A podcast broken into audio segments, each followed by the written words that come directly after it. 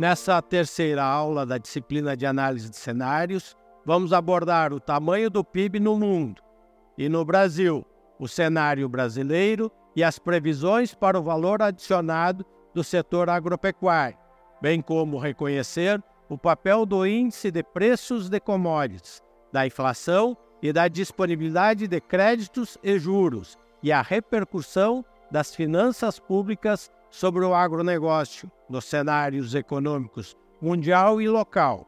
Para aprofundar os conteúdos dessa videoaula, o acadêmico poderá complementar os conteúdos com a leitura do capítulo do e-book Fatos Econômicos Diários e Movimentos de Políticas Econômicas, Efeitos dos Juros e da Inflação na Economia e no Agronegócio.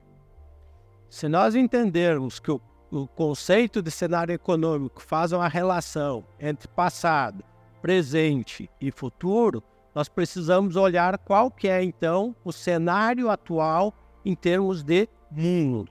E qual que é a relação, qual que é a situação que nós temos frente aos indicadores econômicos nesta perspectiva.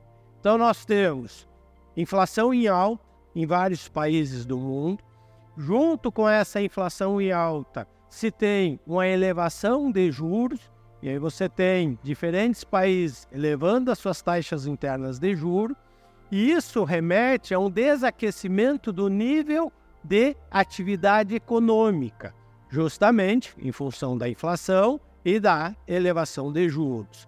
Nós temos ainda um prolongamento do conflito entre a Ucrânia e a Rússia, e aqui é importante que se diga, nós estamos falando de agronegócio, e quando nós falamos de agronegócio, essa região do mundo ocupa um espaço extremamente importante em relação à produção de commodities agrícolas e também ao fluxo de matérias-primas no mundo. Mas nós temos também ainda reflexo sobre a política interna adotada pela China em relação ao lockdown e também a postura deste país na condução da pandemia, durante a pandemia, e associado a isso, nós temos ainda uma crise no mercado imobiliário chinês que também repercute na economia mundial e acaba refletindo também nas relações comerciais. Então, associado a isso, o que, que se observa? Se observa uma reversão da, de muitas políticas públicas é, é, fiscais, que até então expansionistas, e essas, essa retração ela remete justamente para uma retração das expectativas de, do crescimento mundial, em escala mundial. Quando nós falamos em taxa de juros, por exemplo, nós podemos, olhando para o gráfico é, é, que nós temos aqui, o que, é que nós observamos?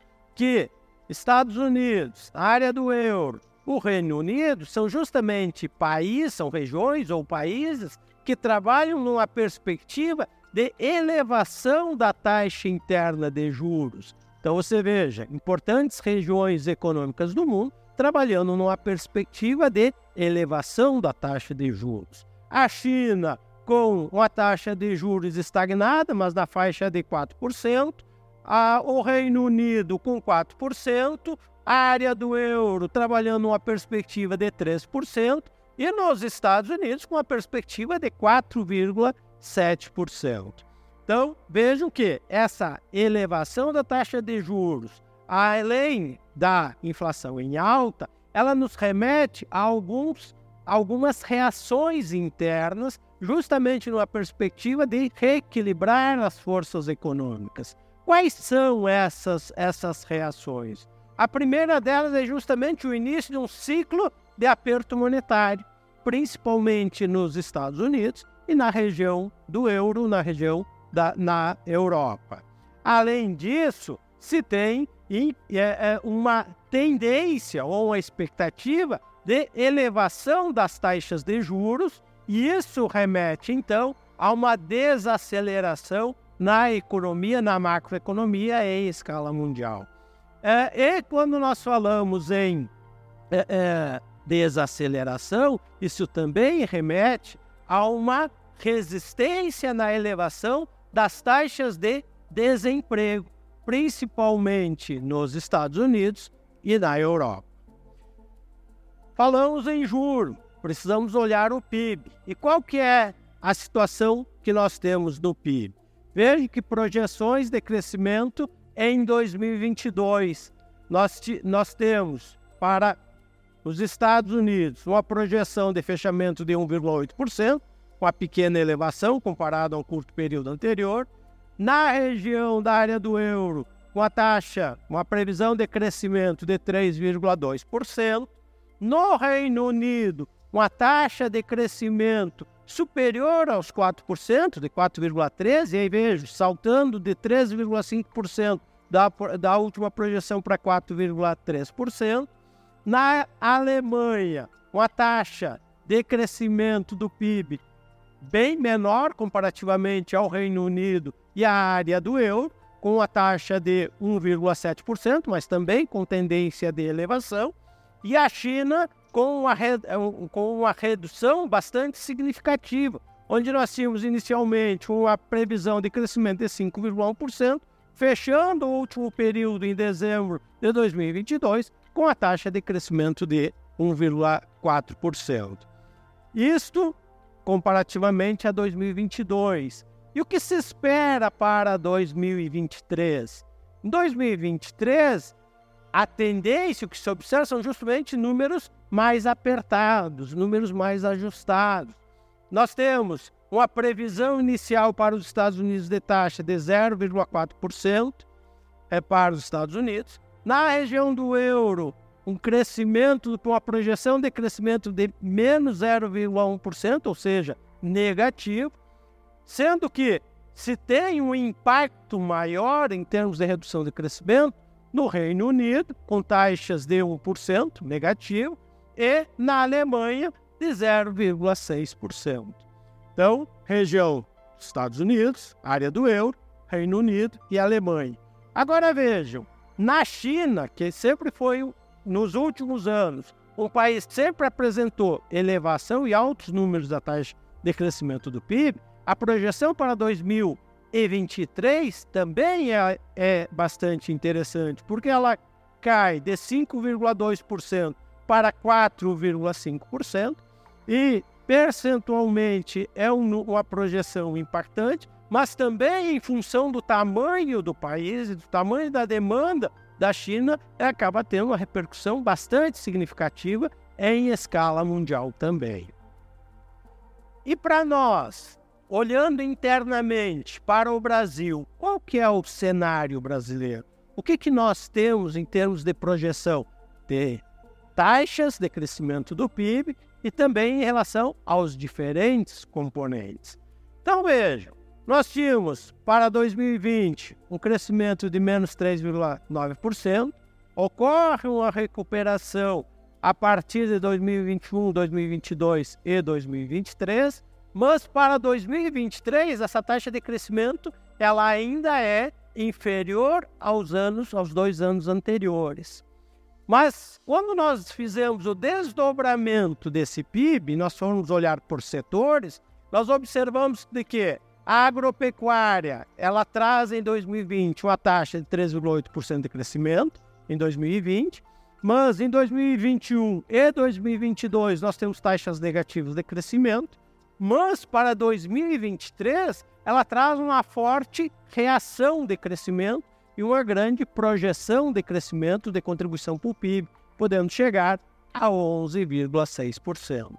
A indústria em 2020 com um indicador negativo de 13,4% e a partir de 2021 traz uma forte recuperação no ano 2021 com 4,5% e 2022 uma reação um pouco menor de 1,7% e para 2023 comparativamente aos demais setores traz uma reação bastante tímida de 4%. Da mesma forma, quando nós olhamos serviços e o consumo das famílias, os números parecem muito parecidos. É, 2020, 2020 com crescimentos negativos é, de 4,3%. Quando nós olhamos 2021 em serviço, nós temos 4,7% e 3,6% de crescimento entre serviço e consumo das famílias. Em 2022, novamente, para os dois indicadores, serviço de consumo das famílias na faixa dos 4%, e para 2023, 0,5% em serviços e 1% é, em relação ao consumo das famílias. Outro componente importante está relacionado ao consumo de governo, onde em 2020 nós tivemos um, um, uma taxa de crescimento negativo de 4,5%. Em 2021 se eleva para 2% esse consumo de governo. É, é, lembrando que 2020 e 2021 foram os anos é, é, de maior impacto da pandemia. Em 2022 e 2023, então, indicadores em torno de 1,1% e 1%. E por fim, em relação a bens e serviços, quais são as variações em relação às exportações e às importações? Então, exportações e importações 2020, negativo.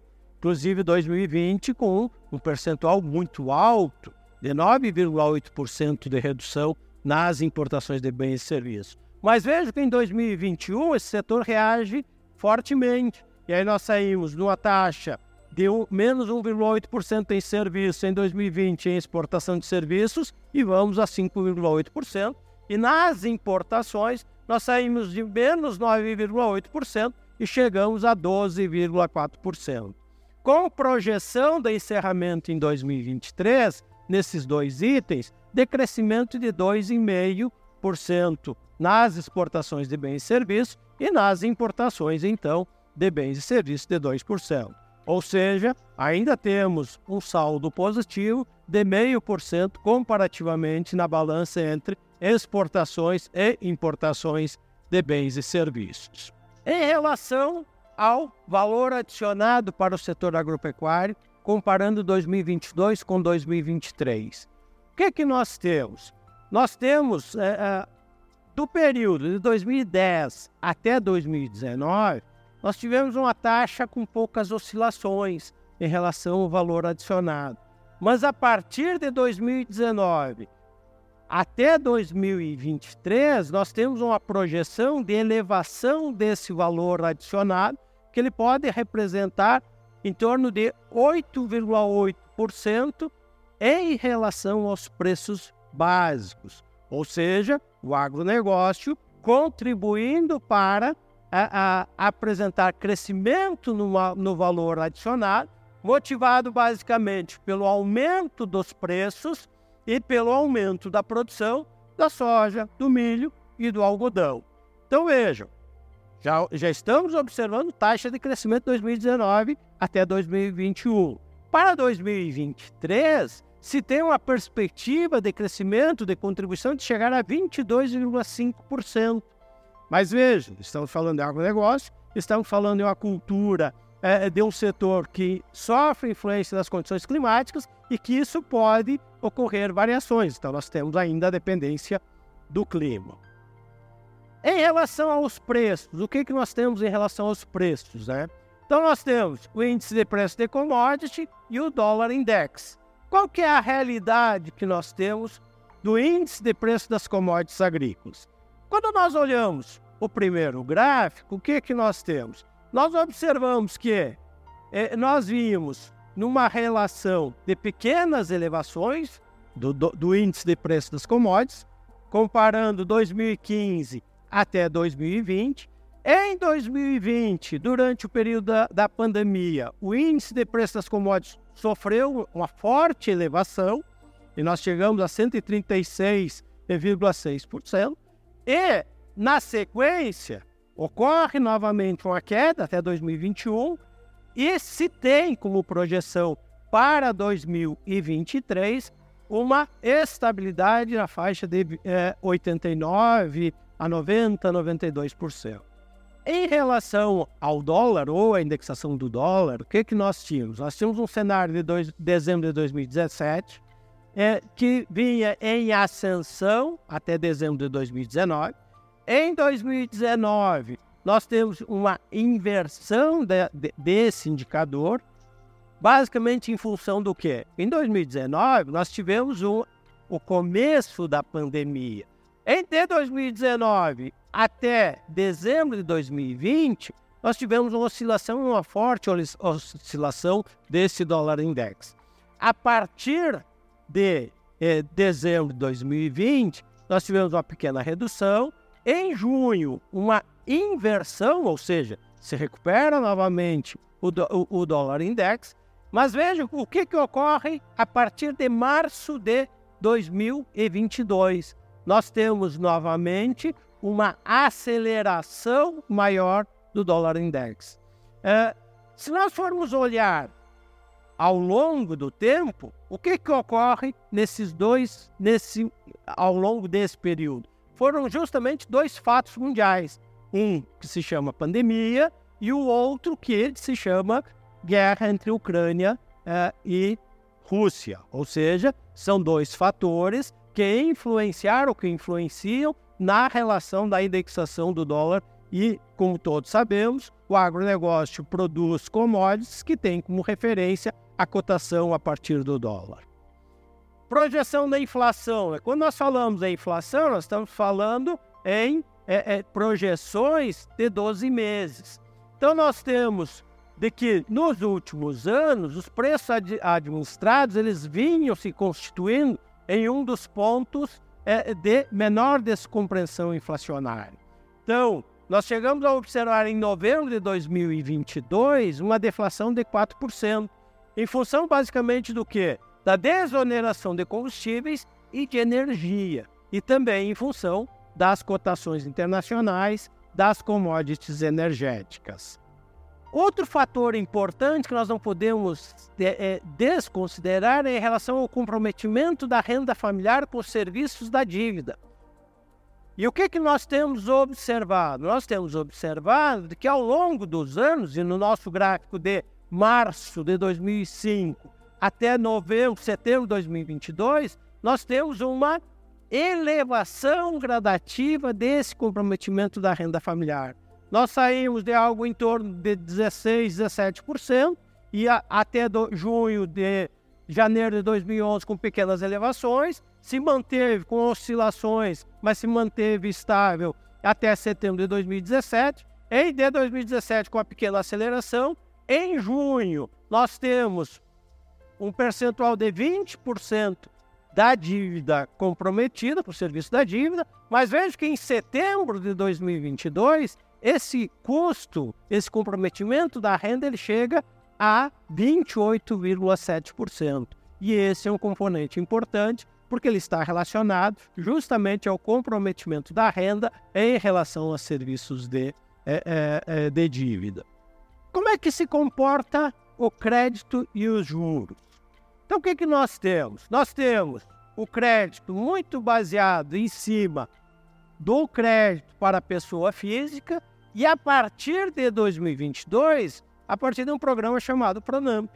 E o que é que nós temos? Nós temos, ao longo dos 12 meses, diferentes oscilações, onde nós temos um, um aumento de crédito, mas ao mesmo tempo que nós temos aumento de crédito, está muito em cima da pessoa física, a disponibilidade a partir da pessoa física.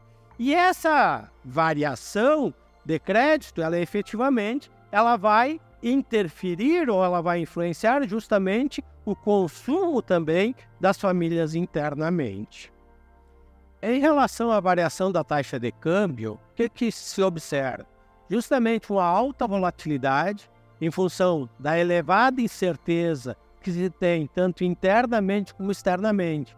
Mesmo que o fluxo cambial líquido tenha chegado a 22,4 bilhões de dólares em 2022 nós formos olhar três países selecionados, África do Sul, comparando 2021 com 2022, nós observamos que em 2021 nós tivemos 9,2% positivo de variação, em 2022 3,1%. Nós pegarmos a China, em 2021 nós tínhamos 9,8% de taxa é, de câmbio positiva e 3,6% em 2022. Enquanto que é, na Rússia, por exemplo, nós tivemos em 2021 a taxa de 61,3%, enquanto que em 2022, por enquanto, a projeção é de 0%. Concluindo, então, o que, que nós temos? Nós temos de que ocorrerá um incremento na demanda por produtos por commodities agrícolas até 2030, na faixa de 1,2%, mas esse ritmo é inferior ao período de 2011 a 2020, é, e basicamente em função do ritmo da China. Além disso, nós temos no mercado de crédito uma, inadimplência, um comprometimento de renda que comprometem, um volume de concessão que apresenta acomodação, mas também nós temos que nos preocupar em relação às contas públicas do governo federal, do governo central, que podem encerrar o ano é, positivos comparando 2022 com 2021. Para 2023, se espera mudanças e a realocação no orçamento federal e no arcabouço das regras fiscais, visando justamente acomodar os aumentos de despesa é, é, do governo e também em relação ao cenário externo, nos Estados Unidos, que as finanças públicas estaduais se mantenham em termos, em termos agregados. Quando nós formos observar os dados primários positivos é, de 2022. Esses temas podem ser aprofundados com a leitura da Carta de Conjuntura número 57 do IPEA e o artigo Os efeitos da política de juros altos sobre o agronegócio de Geraldo Barros e Humberto Espolador. Nessa videoaula, abordamos os conceitos que permitem compreender os cenários em torno do PIB, no mundo e no Brasil, bem como identificar as previsões e as tendências para o setor agropecuário.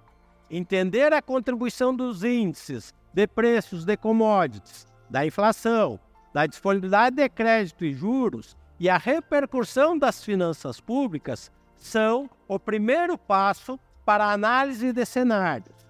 O acadêmico poderá complementar o conteúdo com a leitura do capítulo do e-book Fatos Econômicos Diários e Movimentos de Política Econômica, efeitos do juro e da inflação na economia e no agronegócio.